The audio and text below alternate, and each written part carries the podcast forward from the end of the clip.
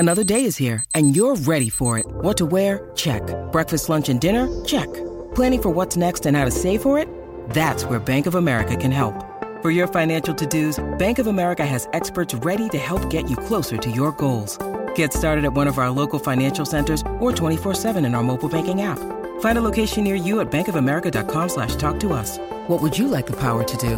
Mobile banking requires downloading the app and is only available for select devices. Message and data rates may apply. Bank of America N A, member F D I C. six thirty Chad Inside Sports with Reed Wilkins. Weekdays at six on six thirty Chad. First minute of the second period in Toronto. It is game seven. Montreal Canadiens up against the Maple Leafs. We are still looking for the first goal, and we'll keep you updated here on Inside Sports. I was looking around. I'm not even sure if this game is televised, so you'll just have to check into Inside Sports, and we'll periodically let you know what's going on in the game. Also tonight, six and a half minutes left in the first period. Bruins up one nothing on the Islanders. Charlie Coyle with the goal there. It is his second of the playoffs. Uh, yes, I do appreciate you tuning in tonight. Have you resisted the call of Game seven to listen to Inside Sports? Well, I appreciate it if uh, you do. Stick with me tonight, or at least part of the show, as we have, uh, well, l- like I was saying to Jalen, this could be, this could wind up being the most watched N H L game in Canadian history. That's what we're looking at tonight. Game six had huge ratings, and game seven likely to have even bigger ratings, especially if this stays close, and we have yet to have a goal tonight. I, I gave it the old Google, and of course the internet is never wrong. And we got a page, of course, most watched television broadcasts in Canada. And they are all sporting events or Olympic opening opening or closing ceremonies. And they're pretty, most of them are Olympic themed. And I'm sure you'll will not be surprised. The most watched broadcast ever in Canadian television history, February twenty-eighth, twenty ten. In Vancouver, Canada versus United States in the men's hockey gold medal game with a viewership of sixteen point six seven million, around half the population of Canada at the time. The closing and opening ceremonies from that year's Olympics are ranked two and three. Other Canadian hockey games are up there from twenty ten, the twenty-two or the uh, two thousand two gold medal game where Canada broke the fifty-year gold medal drought is on there. That's uh, number six, Canada versus the United States. So coming into tonight, and I think we'll know the ratings around one o'clock tomorrow afternoon. Coming into tonight, the eighth most watched broadcast in Canadian history, the seventh game of the twenty eleven Stanley Cup Finals between the Bruins and the Canucks, which is number one for N H L games at eight point six four million dollars, June fifteenth, twenty eleven. So this game, a first-round game, but pretty significant in the Canadian division and between Montreal and Toronto, could surpass that tonight. You got some Super Bowls on there, the uh, Raptors winning the title in Game six against the Golden State Warriors, the eleventh most watched broadcast in Canadian history. So that just gives you an idea of what we're looking at. The only other N H L game in the top twenty is from the same Stanley Cup final, twenty eleven, Boston-Vancouver, and that was uh, Game six when Vancouver could have won the Cup at Boston, and they didn't, and they came home, and they lost again. So there's your uh, random trivia for tonight as Brendan Gallagher opens the scoring for the Canadiens, three oh two into the second period. An off-wing shot, a right-hand shot coming down the left side, and it looked like it just went through, went underneath Jack Campbell. We'll take a look at the replay here. As Marner was on the attack, and he got poke-checked at the offensive blue line, Gallagher got the loose puck, and that is a bad goal. There's no other way to put it. It was not screened. It was not deflected on the way in.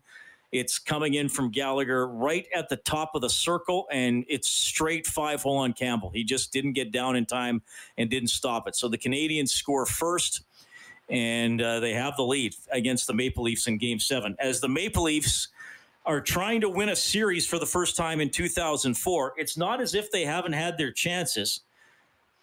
They have lost seven straight games in which they could have won a series. The, the last time the Leafs won, April twentieth, two thousand four, they played a Game seven against the Ottawa Senators, and they won it four one on home ice. Since then, Here's the list of heartbreak for Leafs Nation. May thirteenth, twenty thirteen.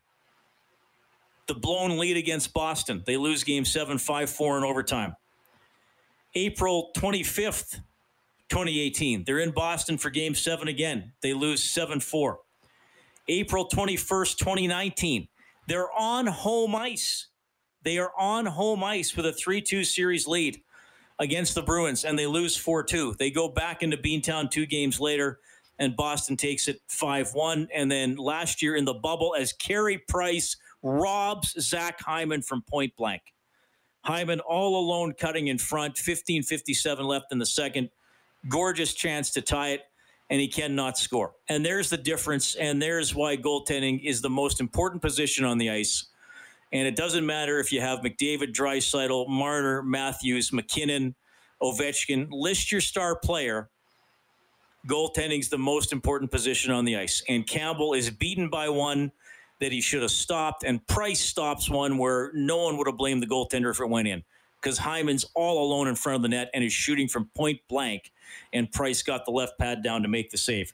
And then last year in the bubble, the Leafs were in a fifth and deciding game against Columbus, lost three nothing, and then this year, game six against the Canadiens, they're up three games to one. They lose four three in overtime. Saturday night, they're up three games to two. And they come back from two nothing down in the game to tie it, and the Canadiens win three two in overtime. So seven consecutive games the Leafs have, uh, or in seven consecutive games in which the Leafs could have won a series, they have lost the game.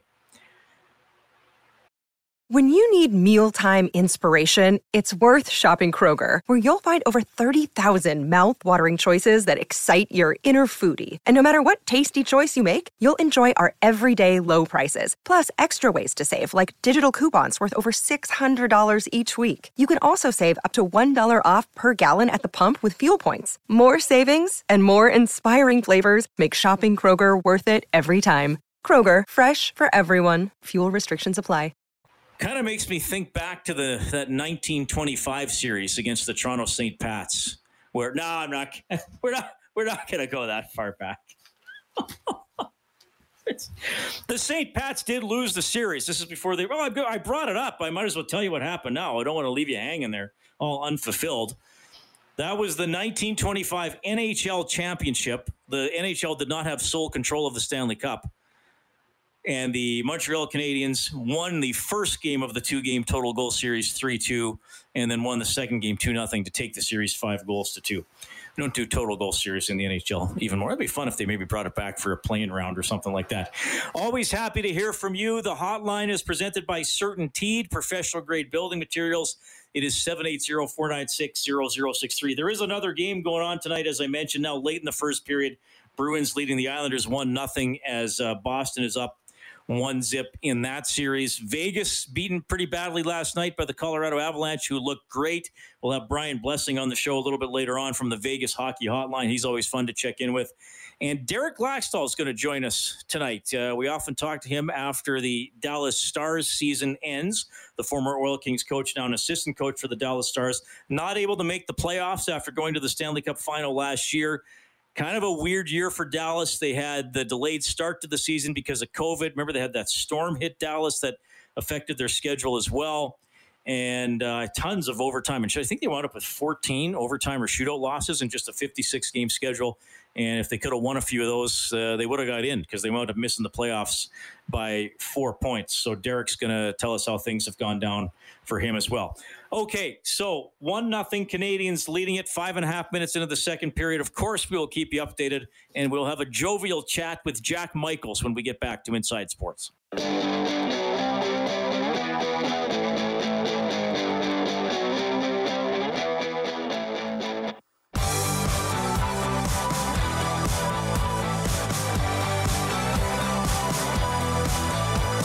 thirteen oh eight left in the second period. Canadiens leading the Leafs one nothing. Brendan Gallagher with the only goal of the game. And quite frankly, one of the most compelling hockey games that I will ever witness. And I've been lucky to witness a few. But Toronto, Montreal, for the first time since the nineteen seventies, Canada's two Original Six teams, Canada's two largest fan bases, and that's nothing against Oilers fans or their passion or anything like that. It just comes down to population, and they're going head-to-head in a Game seven with all the other surrounding storylines, a year where a year in which it's all Canadian teams in one division, and in which the Toronto Maple Leafs G M came out and said, we're going for it. I'll trade anything. We got to go get it. This is our year. And they were up three one in the series, and now it's tied, and now they're down in the game, and they have this extended history of not being able to put series away. This is storyline central as we welcome Jack Michaels to the show. And you and I love storylines, and we love the hype around games, Jack. And we both know sometimes hype can go a little too far. I don't think a game like this can be overhyped.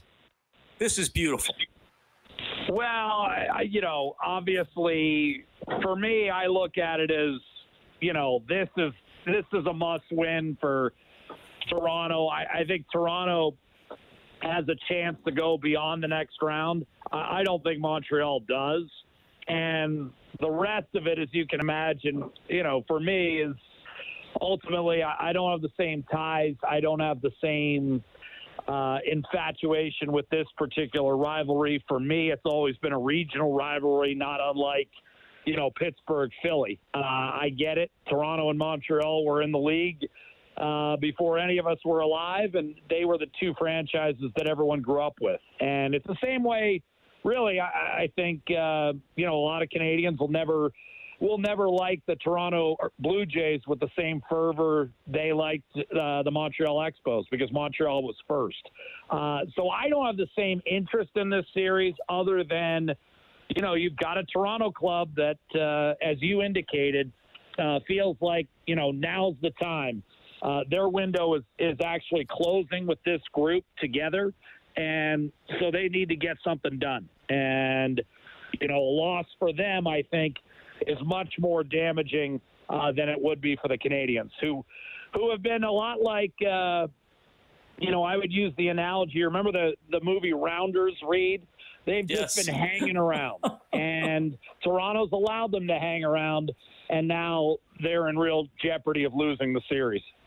Yeah. Well, and goal time. I don't know if you're able to watch the goal or if you're out uh, golfing oh, yeah, with the no, kid tonight. I, I, yeah, okay. I've, I've watched it. I mean, I, you know, look, I, I still have interest in it. Obviously, I, I still, I still find it compelling for some of the same reasons uh, you do. I just don't have a lot of a lot of skin in the game, so I probably wouldn't go as far as you in terms of, you know, I mean, it's not beyond compelling for me. I, I think. Uh, You know, I think the next series has a lot, has a chance to be a much better, you know, quality series. I, I wouldn't necessarily say this series has been filled with breathtaking hockey. Uh, you know, to, to some degree, I, I feel like the, the Edmonton-Winnipeg series, even though it was shorter, uh, you know, featured better games. Um, this one has potential to be special for sure. But it was, it was interesting. I, I viewed the first period of tonight's Game seven in much the same lens I viewed the first period of Game one for the Edmonton Oilers. Uh, I thought it was a, a tentative start, and that favors the underdog, which, of course, is still Montreal, even though we're in a Game seven. Oh, yeah, good point. I mean, I was texting with a couple of uh, buddies this afternoon about the series, and they said, well, I, everything in my brain is telling me the Leafs should still win, right? Which is the interesting thing. Yeah, but I think the Leafs I, have a better team. I, I do. I, I, I think that... Well, for sure they do. Yeah, they, they have a better team. Uh, they should win the series, but... You know, again, they've allowed Montreal to kind of hang around in the series. And, you know, when you do that uh, and you find yourself in a Game seven, then you're subject to, you know, kind of the, the vagaries of a Game seven. And, and you know, that's a, that's a shot that all year long Jack Campbell has stopped. But this is the first time, you know, he's goaltended a club in the playoffs. So it's a, it's a different animal. And, um You know, I'm, I, look, I, as you know, I am not as much of a fan of Carey Price as a lot of our colleagues and a lot of my, you know, fellow Canadians. But I certainly like him in the goaltending matchup. Well, no doubt about that. And he's been good tonight. Jack Michaels checking in tonight on Inside Sports as we keep you updated on Montreal and Toronto with the Canadiens leading one nothing with nine minutes left in the second period. Jack, the uh, play-by-play voice for the Edmonton Oilers on C H E D and the uh, regional Sportsnet television broadcasts as well. Yeah, and this is, uh, I mean, th- this is one where it's it's it's so interesting. To, and, and you're right, Jack. I think for me, I, I probably find it more interesting than you because of uh, of the history, and certainly people around our age had their own N H L team to cheer for, whether you're here in Edmonton and can cheer for the Oilers or Calgarians can cheer for the Flames. But, you know, well, my like my father, Bob, my father, it was pick a team. Fan before the Oilers got here, right? Yeah, so. yeah. And my like my father, even though he grew up in, in Southern Ontario, you know, he didn't grow up in Toronto. He grew up on the other side of Southern Ontario in Sarnia. As a kid, picked the Canadiens. And because right. of that, he's still hoping for the Canadiens tonight, even though the Oilers well, are now his number one team. Choice. I mean, you're... Right. Your father was no dope. I, I believe the Canadians uh, would would have a much better track record in the seventies than certainly the uh, the Maple Leafs did. And uh, you know, I caught the tail end of that. I mean, I I will say this: it does bring me back a little bit to when I first started watching hockey, because as you know, the Penguins were irrelevant until they drafted Lemieux in the mid eighties. And so I grew up watching, you know, C B C, a fuzzy station out of London, Ontario. We would get it in the town I grew up in. And I, you know, I watched those often, you know, lopsided matchups of, you know, the leftover vestiges of the Canadiens' late seventies dynasty against a, a John Brophy-led and often hopelessly outclassed Maple Leaf squad of uh, Palmatier, Vive, and and the like. So, you know, trust me, I I can appreciate it. I just, I, I found that as this series moved along, I just, when you don't have any skin in the game, it, it's not the same. And uh, I don't really despise either club, and I also don't have much of an interest in either club. Not the same interest that I'm sure, again, uh, the other thirty-five million plus in this country would have. All right, Jack, before I let you go, it's been it's been a week. How have you been digesting the Oilers getting swept by the Jets? Well, I mean, you know, the biggest thing I felt was in Edmonton's favor entering the series was the firepower of the Oilers' top players against what I felt was an overmatched Winnipeg defense. I, I didn't think, and nothing had, had shown me throughout the year, that Winnipeg either had the defense or even, you know, I mean, Scheifele had not done well against McDavid head-to-head throughout the season. Uh, their defense is undersized, you know, game players. I mean, you're you're talking about guys like Tucker Pullman and Dylan DeMello on the right side instead of, you know, Tyler Myers and Jacob Trouba and Dustin Byfuglien. I mean, I, I just didn't feel like Winnipeg had the horses on the back end to maintain. And because they didn't have any advantage five-on-five among the forward groupings, I liked Edmonton, you know, being able to just simply do everything a little bit better than Winnipeg, with the, with the D being the biggest advantage. You know, with guys like Darnell Nurse and Tyson Barrie, uh, Winnipeg didn't have any of those players. But Winnipeg's defense held sway, and they got great goaltending from Connor Hellebuck, and Edmonton missed an opportunity, I felt like, you know, to to step on Winnipeg's collective throat early in game one and reinforce the idea that the playoffs would not be any different than the results of the regular season.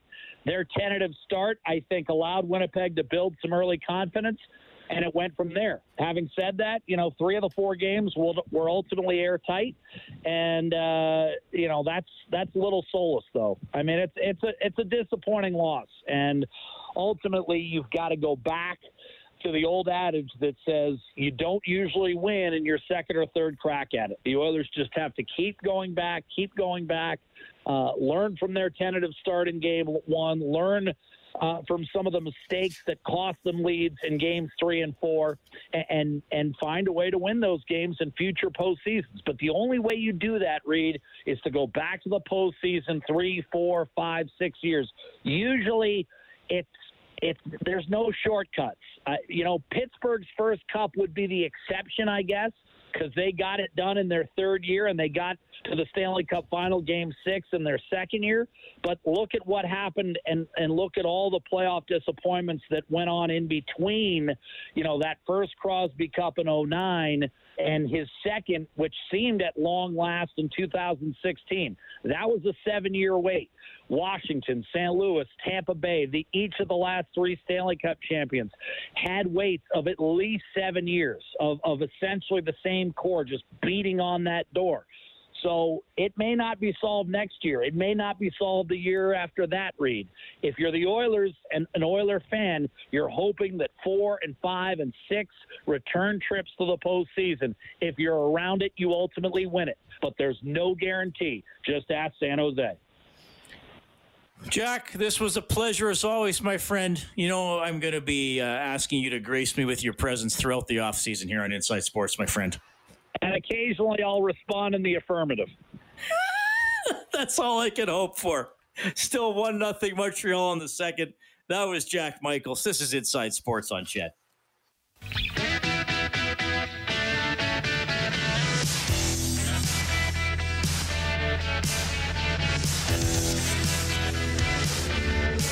With Pierre Engvall in the penalty box for holding, Corey Perry scores a power play goal for the Montreal Canadiens to put them up two nothing. Now four and a half minutes left in the second period of Game seven. The shot from Nick Suzuki looked like it was going wide. Perry in front has the puck bank in off his left knee, and Montreal is up two zip. Now remember, Montreal led in Game five, three nothing. Wound up going to overtime. Montreal did win, but the Leafs came back. Montreal led two nothing in the third period of Game six on Saturday, and the Leafs came back to tie it before Montreal won in overtime. So it's not over, but it is advantage for the Canadiens right now with Corey Perry getting the power play goal. Also in the N H L tonight, it's now after the first period in Boston. Bruins up one nothing on the Islanders, also out shooting the Isles fifteen six. Thanks a lot for tuning in tonight. Yeah, this is uh, this is a fun one, watching Game seven while I bring you the show this evening. Hope you're having a great day. Hope your Monday, uh, your week is off to a good start with the Monday. I got out and played golf this morning, played nine holes at Riverside. And to my surprise, I did not completely suck, which is uh, possibly the best I'm going to play golf all summer.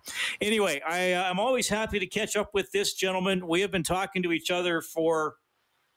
well, I don't know, maybe ten years, maybe, probably almost ten years. He used to coach the Edmonton Oil Kings. Now he's the assistant coach of the Dallas Stars. Derek Laxdal is checking in this evening. Derek, how are you doing, man? I'm not too bad, Reed. How are you doing?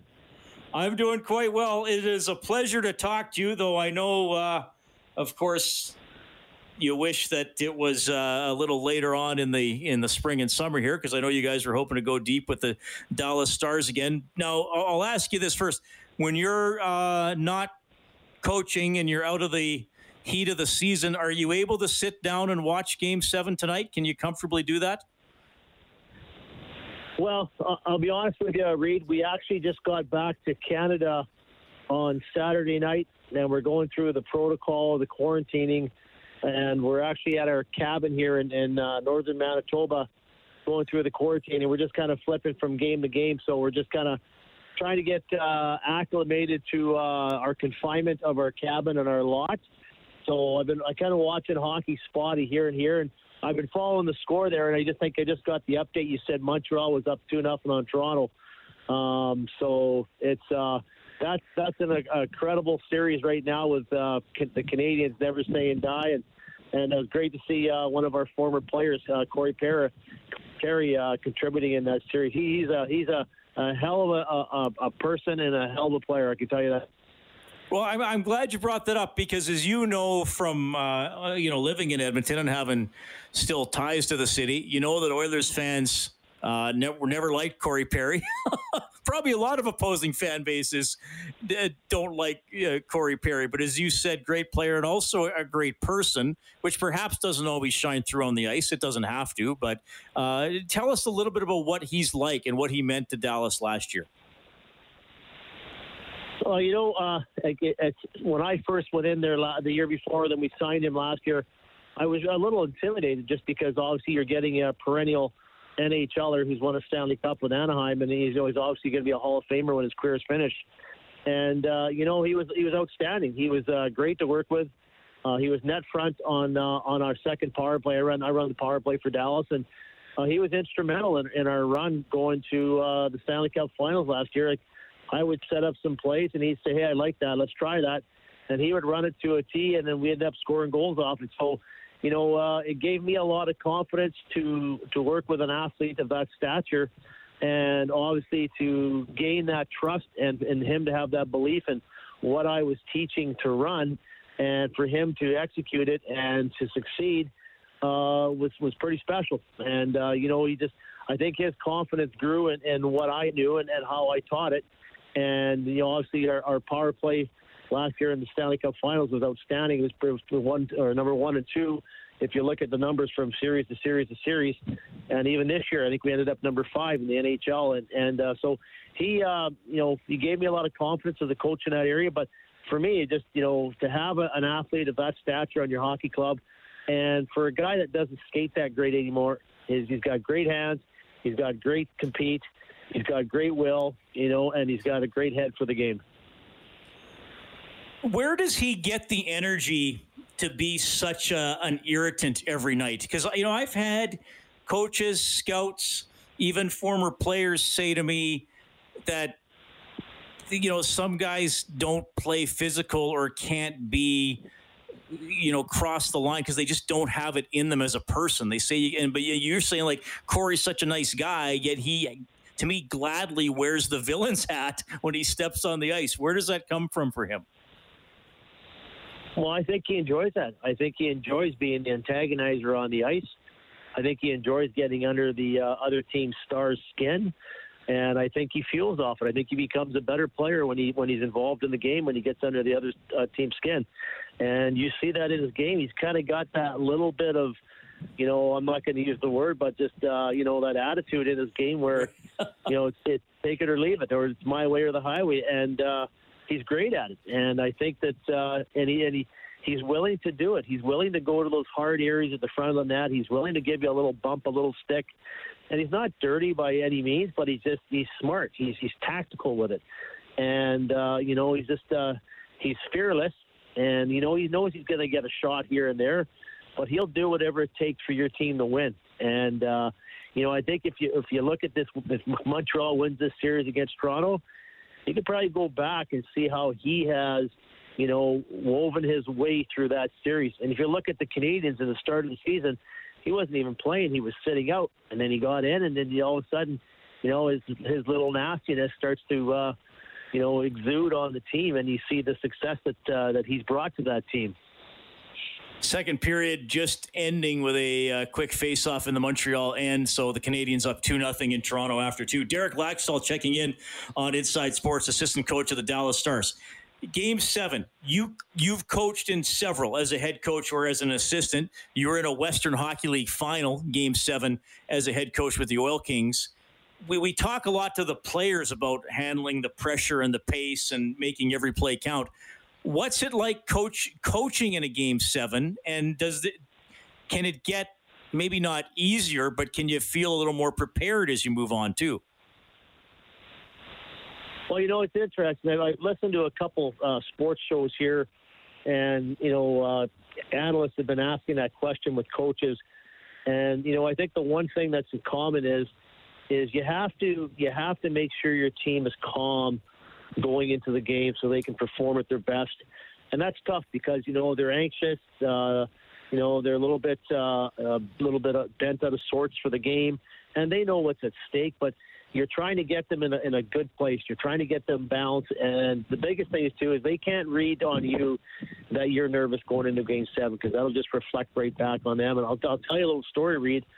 We were in the American League Finals going into game seven in Toronto, and we were taking the bus from downtown Toronto to the Ricoh Centre, and it was usually a twenty-minute ride. It took us an hour and a half uh, because of the traffic, and we end up losing six one.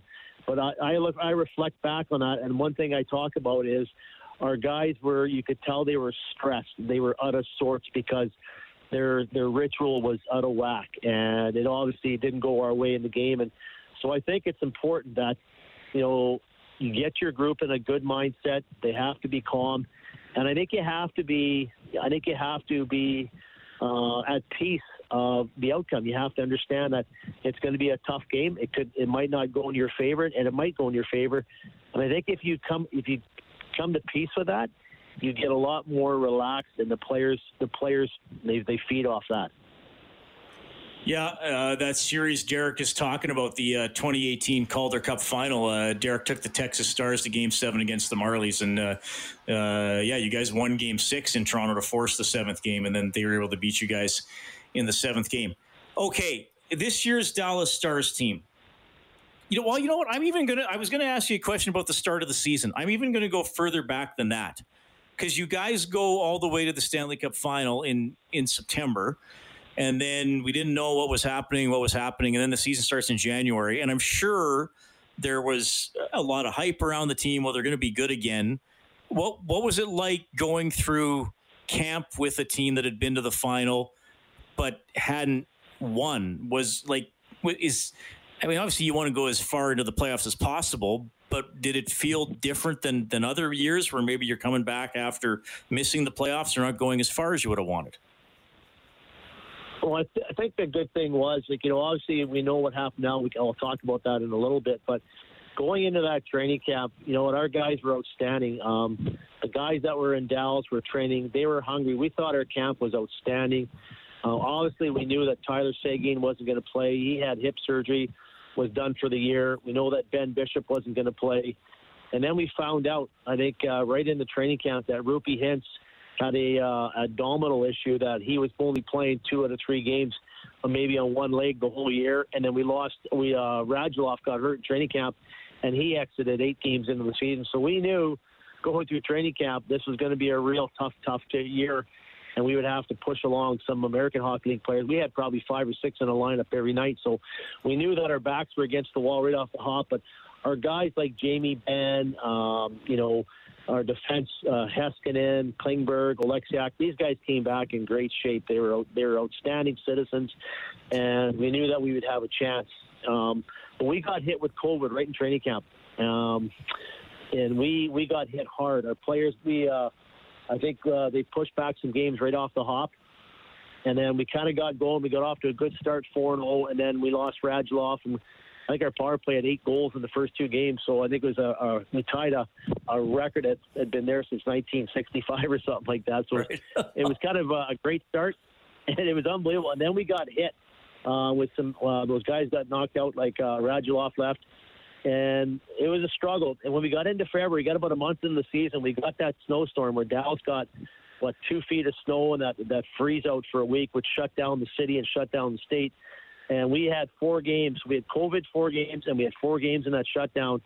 And they ended up um, rebalancing our schedule without extending it. And we ended up playing forty-four games and seventy-three nights.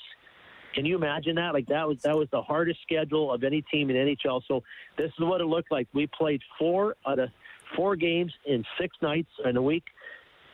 And we did that for eleven weeks in a row from February on. And we didn't practice once from February twenty-eighth to the end of the season because we had no practice time. And we never had more than two days off. We only had one day between games. We never had two days off for like two and a half months. So it was uh, it was incredible. Now, that being said, Reed, I'm going, I know I'm going on a little bit here, but we lost fourteen overtime games and shootouts. And that was probably the, the, uh, the reason we didn't make the playoffs. We, if we get five of those, we missed the playoffs by four, four points. We're in.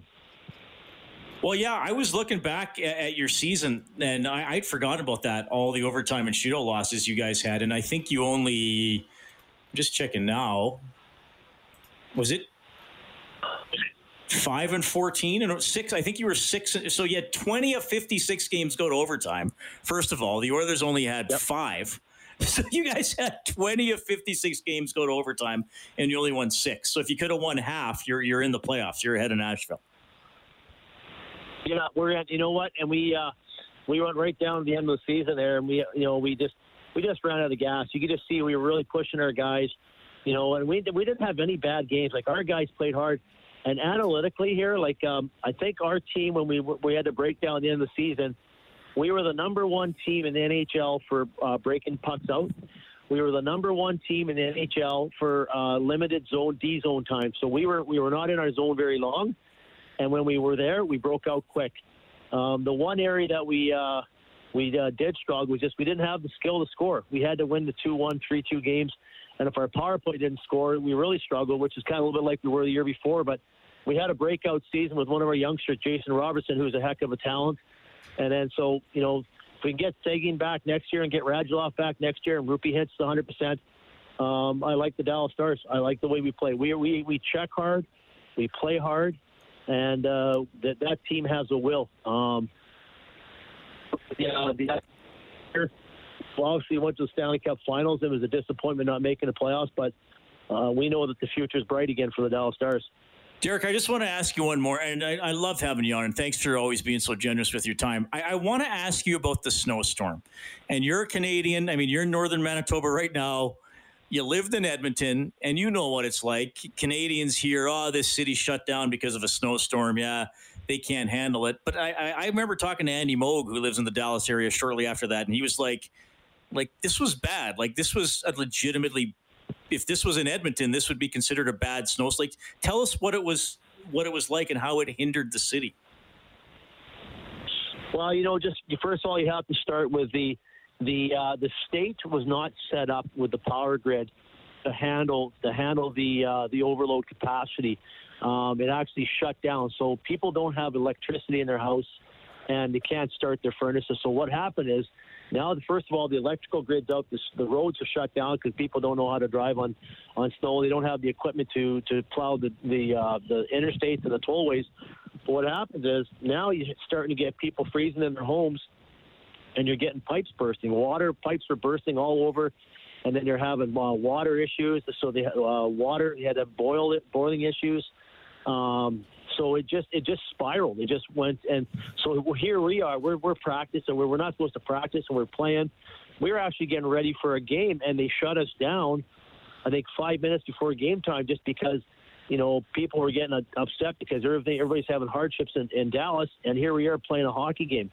So it really uh, that they shut us down for a week and a half, but it was bad. Like there were still people without power, and still people without water. I think for a month or two months or three months after the storm, it was Jeez. really bad. And and some of the stories were just horrific of uh, you know people that couldn't get help, and uh, it was a really it was a real tragedy. And uh, as Canadians, I guess we don't see it that way, but they just weren't set up. Like they're having uh, uh, meetings now, or uh, they're looking into why wasn't the grid, and they're now they're talking about the grid is going to have issues in the summertime because of all the heat and all the load on the uh, on the grid. So uh, they've got a lot of work to do in Texas. Um, you know, they had uh, meetings I think in two thousand twelve about the same issue, um, and it was never fixed. So it, it kind of caught him again. It bit him in the butt. So it'll be interesting what happens moving forward. But it's uh, it was a it was a tragedy. It was a, a lot of people died, and it was uh, it was a, a tough a tough week and a half. And we obviously paid the price for it as a hockey team. But you know, if that's the worst of our problems, then uh, you know we can obviously get through that. Yeah.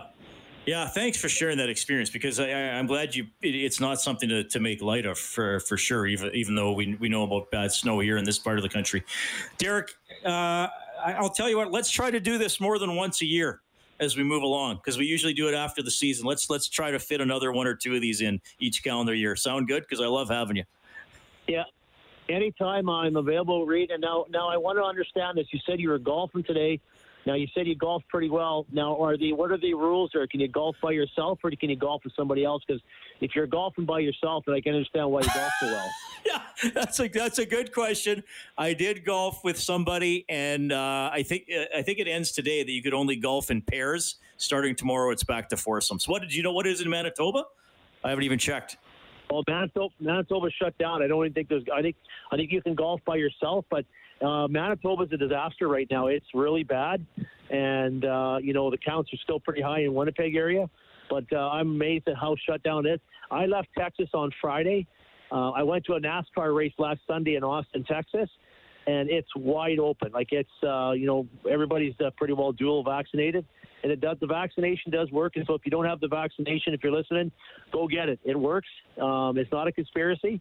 And uh, I've seen it. Uh, I've seen the proof of it working in Texas, and it's wide open down there. I was quite shocked when I came back. Yeah. Well, I tell you what, Derek. Uh, yeah, it, I hope the quarantine goes smoothly, and, and you got the, the hockey and some uh, old D V Ds kicking around to throw in as well, buddy. I really appreciate this. All the best. All right, Ray. Thanks very much, and uh, stay safe.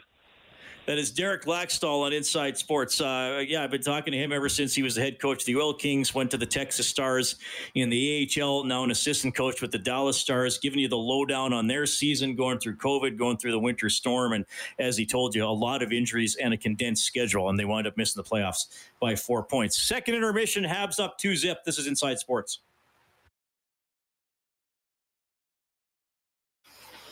Can also tell you that the New York Islanders are on the board halfway through the second period in Boston. It's now one one. Josh Bailey, power play goal, his fourth of the postseason, and third period underway soon in Toronto.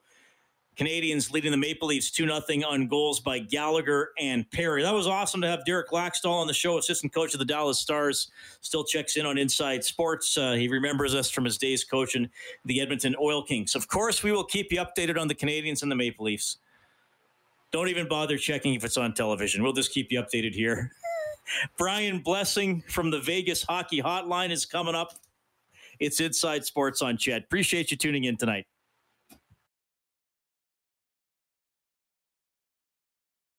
six thirty C H E D Inside Sports with Reed Wilkins. Weekdays at six on six thirty C H E D.